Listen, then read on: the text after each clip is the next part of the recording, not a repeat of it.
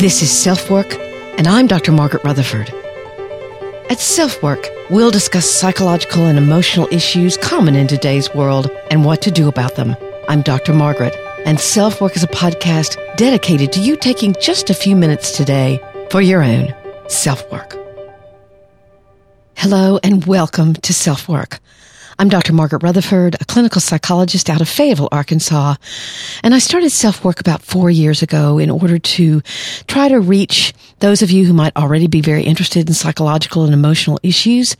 To those of you who may have been recently diagnosed with depression or anxiety or having relationship problems and you're just looking for answers but also to a third group, those of you who might never darken the door of a therapist, but are just curious enough to listen to someone like me.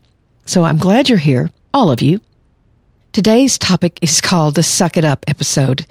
It's really about learning how to feel, but in a different way than I've ever talked about before. Most of you know that I've published a book recently about what I term perfectly hidden depression. And one of the traits of that syndrome is the inability to express painful emotion. Maybe you can talk about whatever is painful, like my best friend moved away last month. But if I provided you with a safe place and asked, so how are you doing? Your answer would still likely be fine. I miss her, but the only thing you can count on is change. You stay in your head and you don't even touch your heart. So today we're going to be talking about that.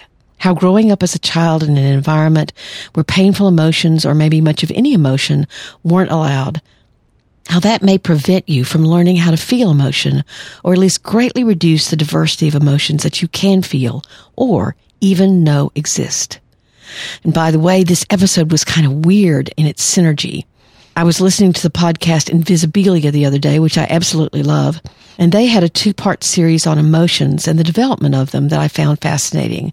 That podcast mentioned Lisa Feldman Barrett. Interesting, I thought. Then I was looking at an article on emotions and words for them, and that author, a guy named Tim Lomas out of London, also mentioned Barrett. So I had to look up Dr. Lisa Feldman Barrett and her book, which I've ordered, called How Emotions Are Made. It's a new theory of what creates emotion. And we'll touch on what that theory might have to say about emotional pain not being felt and thus not expressed. We'll also mention the work of Dr. Lomas out of London and try to make sense out of why certain emotions are so hard for you to feel. The listener email today was created due to my sticking my foot in my mouth and saying something that simply wasn't correct. A listener who's also a therapist and has kindly shared this podcast with several of her clients was very disappointed in me for something I said in the most recent podcast. And she was absolutely right. So I want to set the record straight. I've already apologized to her privately, but I wanted to correct and publicly address my overly hasty words and I thank her for approaching me very calmly about it. So today in this episode, sponsored by BetterHelp, we'll talk about the development of emotions and the interesting idea that if you don't learn an emotion, you may not even know it exists.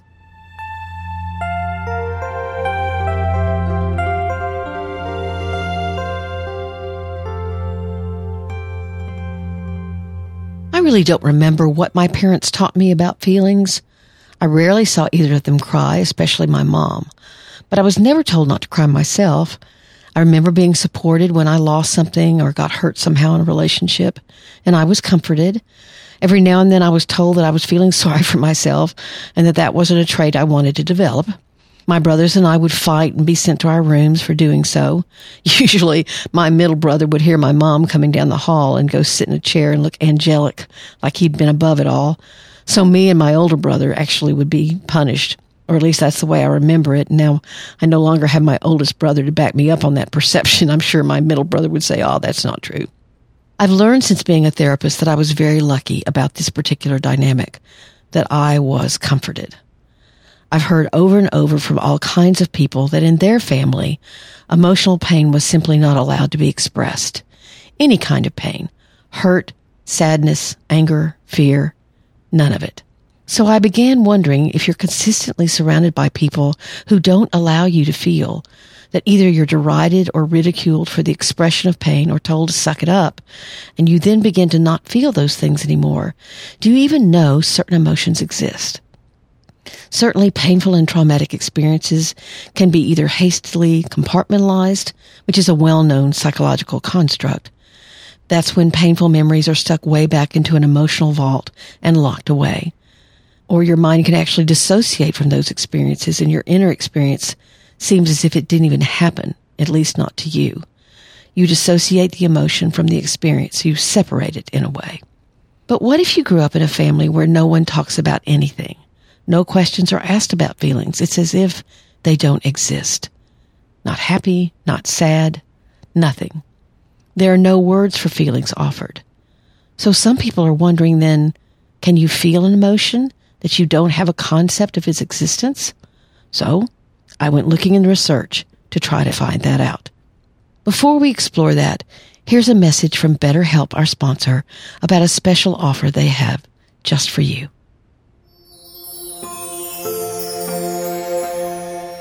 When I was approached by BetterHelp now several months ago, COVID hadn't emerged.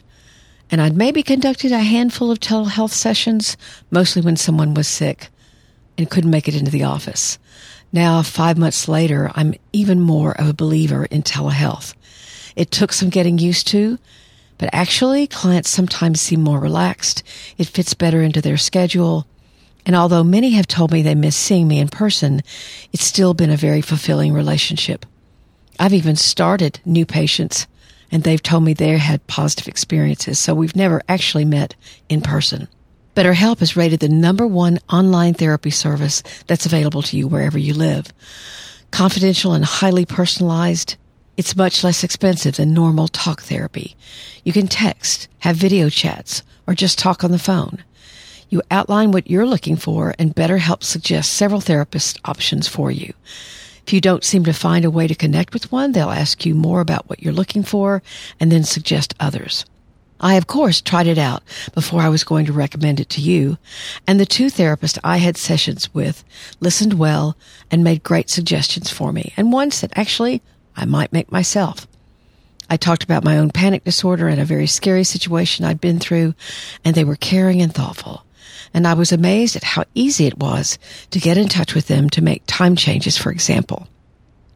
Although BetterHelp can't be there in emergencies, nor could any online provider, they have all kinds of information about what you can do in that special circumstance. And today, BetterHelp has a great savings offer for you.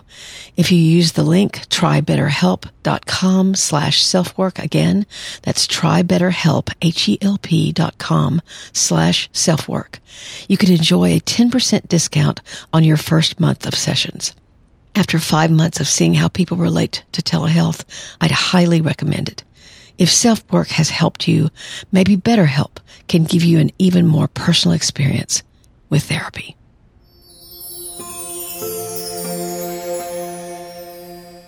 I just happened this week to be listening to an older episode of the podcast Invisibilia. They had a two part series two or three years ago on emotions. And since I was looking into emotional research, I decided to listen to it again. They talked about a word, legat, in a language that seemed to have no meaning in English.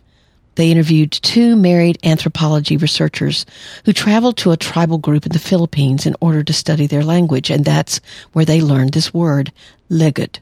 At first, they thought it meant productivity, energy, because the tribal members would point to someone and go, legat, legat, when he asked, what are they feeling?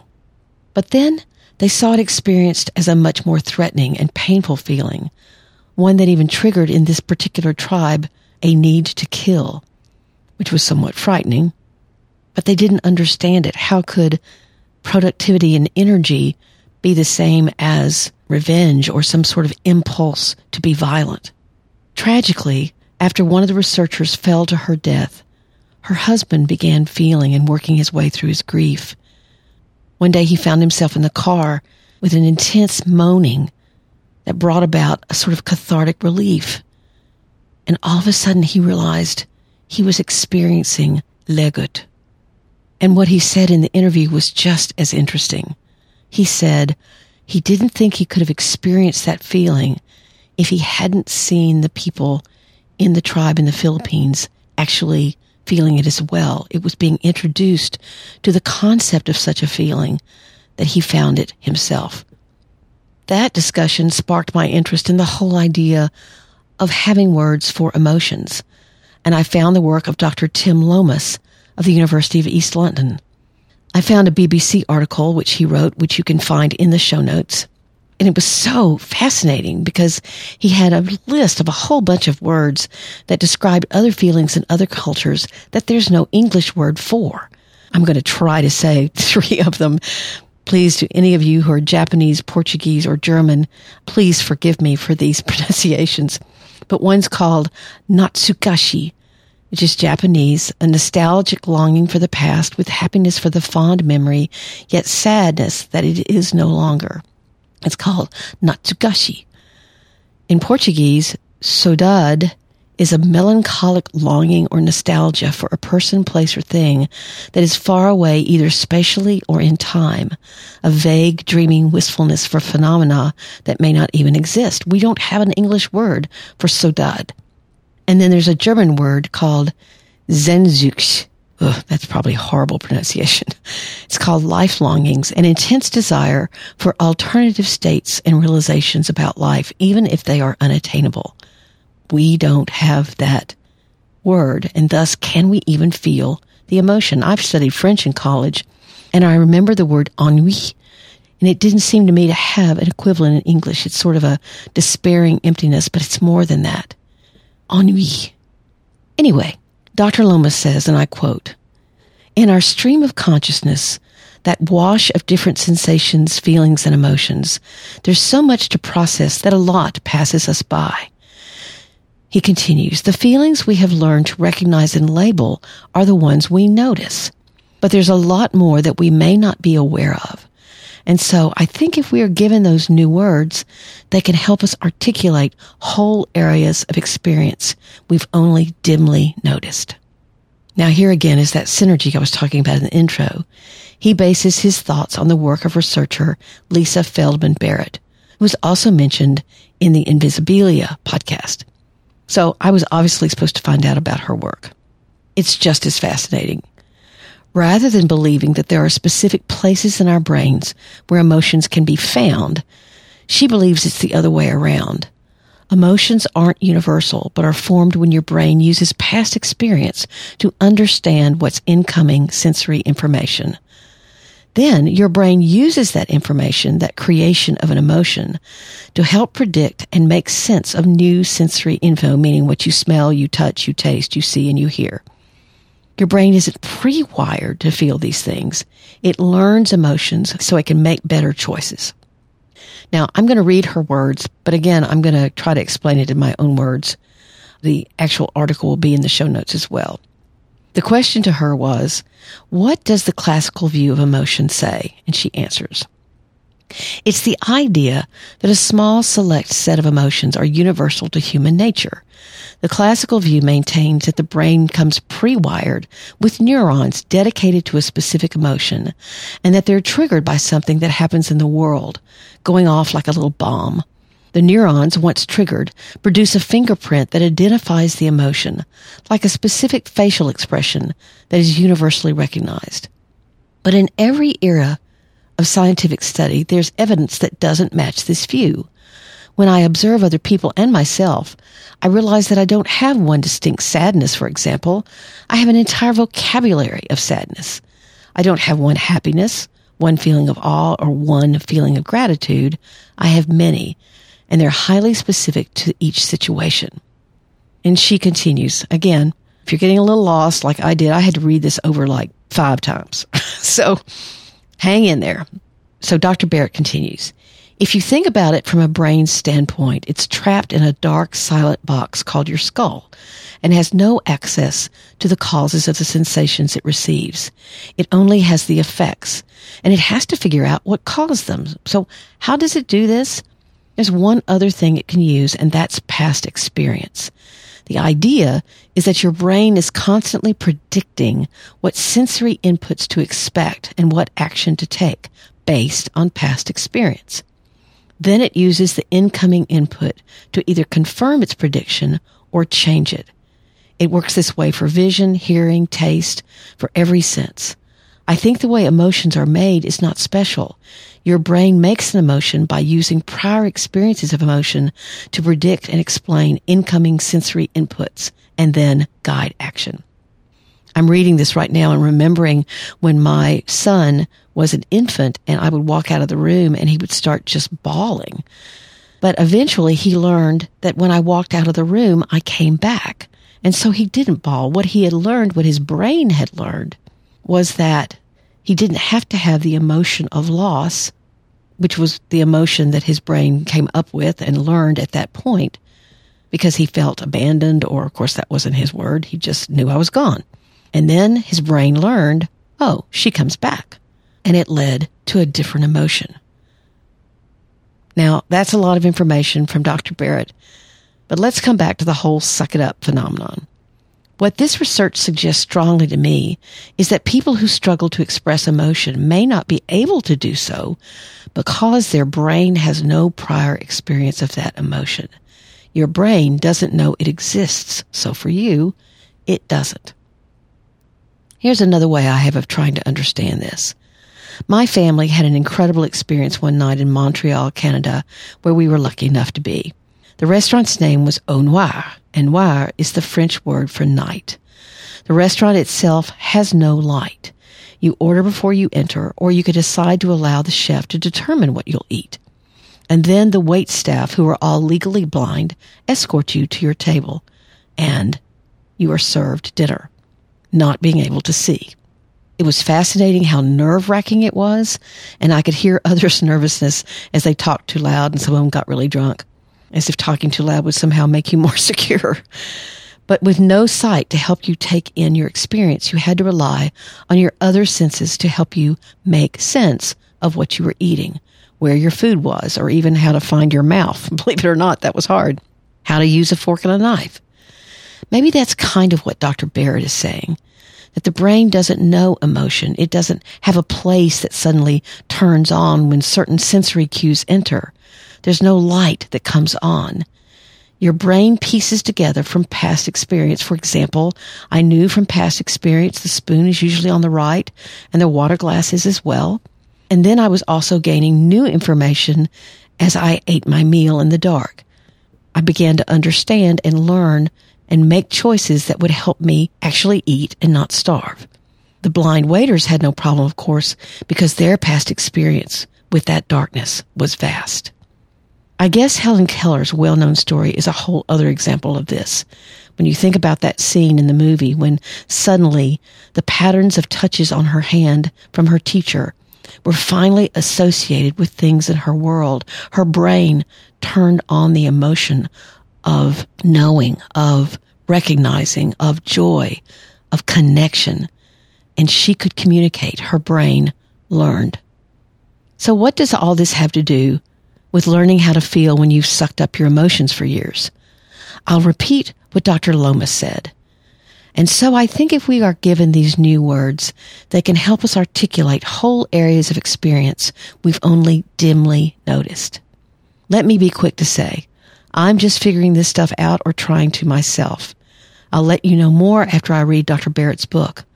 But as a therapist, it helps me understand what may have actually happened or not happened when an adult looks at me and says, I don't know how to feel X, Y, or Z. Maybe they've only dimly noticed that emotion. They don't have a language for it. They don't have a word for it. So it becomes my job to help them find that language. As I pondered all this as I was writing, I think I kind of figured that out innately. Because when I have someone in front of me who struggles so to allow themselves to express emotion, what I found myself doing was watching for subtle signs that they're feeling something. Maybe it's a look out the window, a shift in their posture, a change in their eyes. And I'll ask them quickly what they're feeling. Often I get a, I don't know, but then I'll describe what I saw. Basically, I'm describing sensory information to them. And what I see in them and hear is the beginning of a recognition that some emotion shifted. Some emotion was dimly noticed, but wasn't defined enough to stick around. If we keep doing this, the emotion will become more and more defined. as the person begins to notice more and more, well, wait a minute. Maybe when I look down, maybe when I look off, maybe when I start shaking my leg, I'm actually feeling something that I don't know what to call it, but it is something I want to try to understand. So, you know, on self work, we always talk about what you can do about it. Here's your work. If you struggle to feel, first look for words that might give your feeling definition. You could even use a feelings chart. I'll leave a link for you in the show notes of what a feelings chart is or might look like. It's basically a list of feelings. So you take that list and say that word and notice what your brain does when you do, when you read the word. Does it automatically go, I know exactly what that feeling is, and you can kind of feel it in that moment? You can remember the last time you felt it? Or do you say, I don't know what that is? like the researcher who didn't know what Leggett was until his wife tragically and suddenly died. It was just an intellectual concept to him. By the way, he described it in the discussion as a feeling of high voltage. It felt like your whole being was highly energized, and his was then in a painful direction because he was grieving. But if suddenly he understood if it was high voltage, that energy could also be in a positive direction as the tribe had tried to help him understand. So the first thing you do is try to find a word. Second, notice how your body responds to that word. What sensory information is your body sending your mind? You notice that all of a sudden your breathing gets deeper. You just take stock of what's going on in your senses. And then the third is to realize it takes practice and awareness and patience just sitting here reading this, I'm all of a sudden remembering a therapy session I had many, many, many years ago when a therapist called my mother manipulative. And I got up and walked out of the session. I was very, very protective of my mom. And I couldn't stand the thought of the word manipulative describing her. But it was like a light went on. And I called the therapist back and said, you know what? You touched something in me that I didn't know was even there. And I need to come back and talk about it. My body gave me information about that word when I thought about my mom that opened up a whole vista to me of how to think about my relationship with her.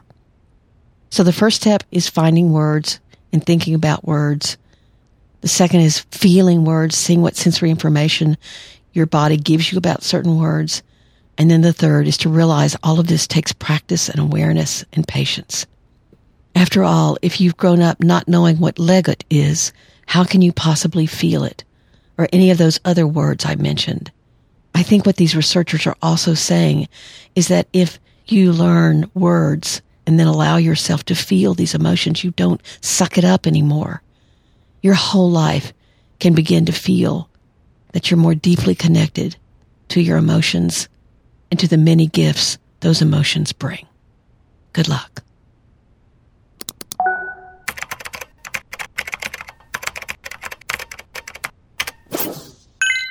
I received this email this week from a listener, and I more than appreciated it, although it humbled me as well.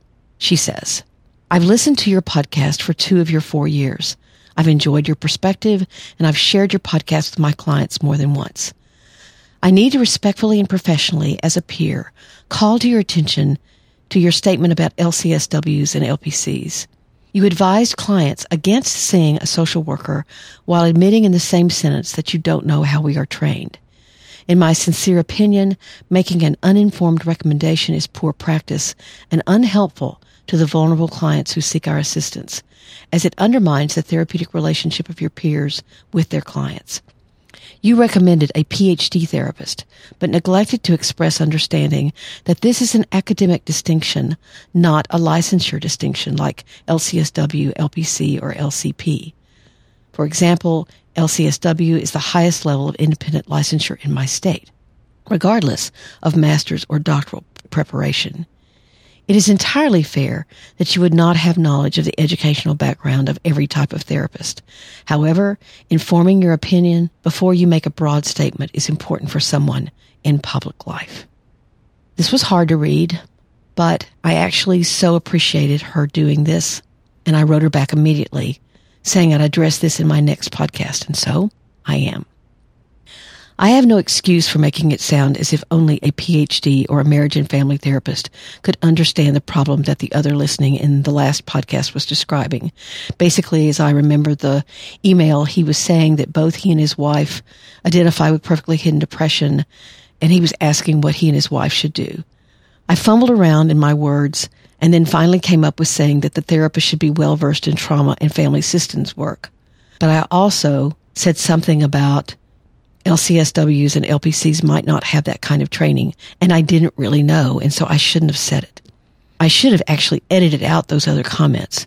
But if I remember correctly, I didn't listen to the email section of that particular podcast as I was in a hurry.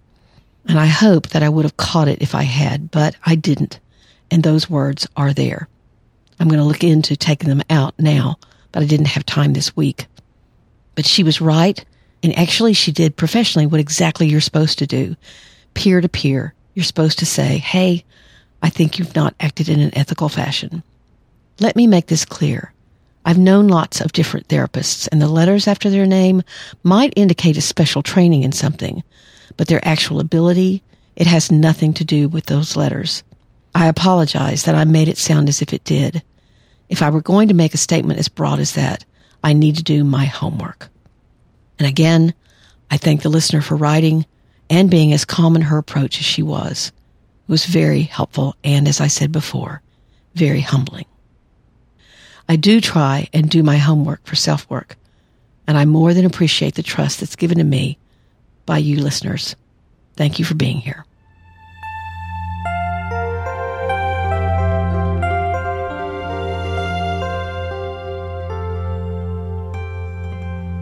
You have my gratitude for listening to Self Work.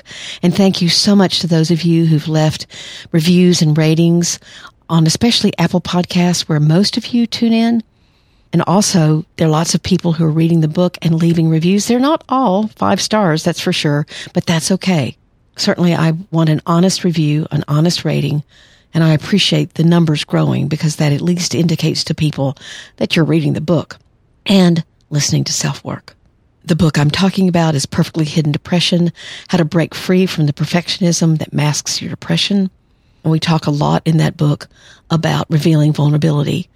And I actually hope that this apology I've given is me revealing my own vulnerability to all of you. I want to model what I talk about. The book is available on Amazon, Barnes and Noble. You can get it at your local bookstore, although you might have to order it, or you can order it directly from New Harbinger, the publisher.